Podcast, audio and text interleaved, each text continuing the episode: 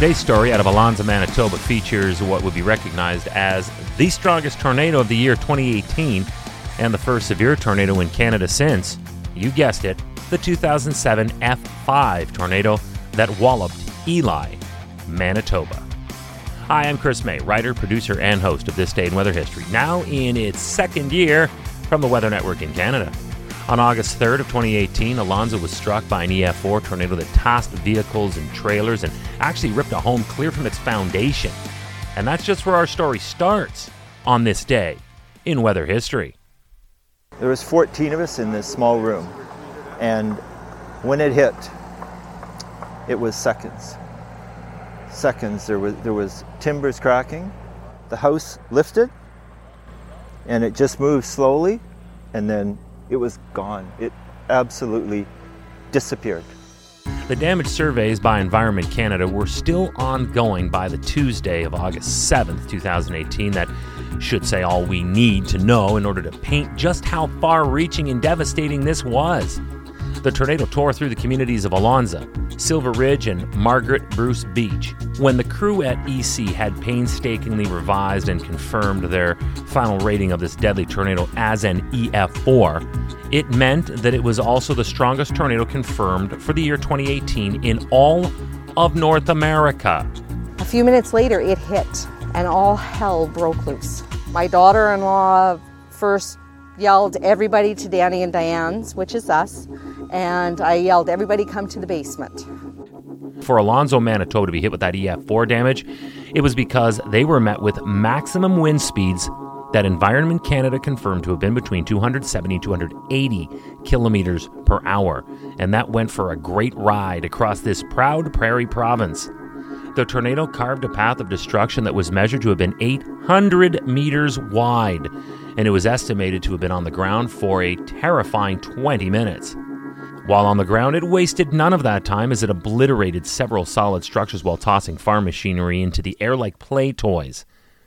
And I just said we should hit the basement, and that's when the roof lifted. And then the ceiling started coming down on us.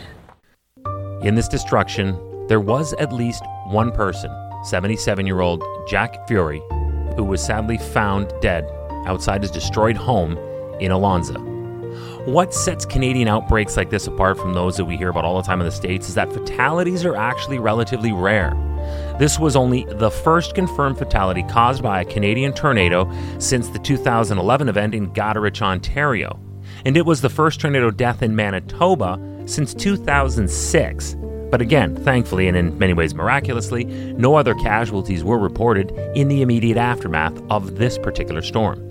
People from the Alonsa area say they may not have had enough warning time due to cell phone coverage issues in the area.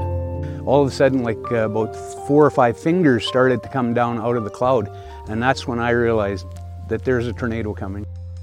Environment Canada did, of course, issue a tornado warning at 8:17 p.m. Central Standard Time that day, but it was said by local residents that they didn't receive it.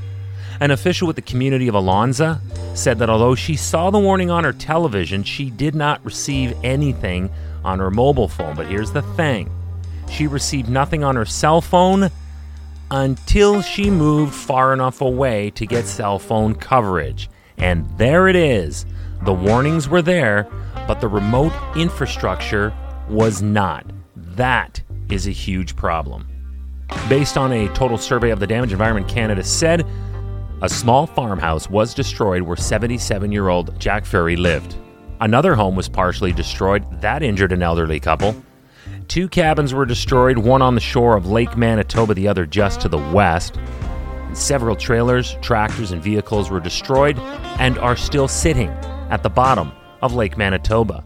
Now, they have tried with advanced amphibious machinery twice to clean up what debris it could along the beach area, but the larger items, like the tractors, remain immersed in water, unable to be retrieved. Yes, despite heroic efforts by the local community and volunteers from outside to help with cleanup, there is still more to be done to this day. And as one local puts it, so I stepped back in the trailer and didn't want to scare my grandson, so I said, Come on, we got to get out of here. We jumped in my truck, and then I could see something hanging there, so I hit it, and here it's a kid's swing set that was cemented in the ground, so I took that out. I've always wanted to see a tornado, but I didn't want to see it that close. this day in weather history. Tomorrow is August 4th. Two months' worth of rain fell on the Ontario suburb city of Burlington as thunderstorms swept through much of southern Ontario, flooding homes and costing insurance companies millions of dollars. We'll tell you why it was as localized and as costly as it was tomorrow on this day in weather history with me, your host, Chris May.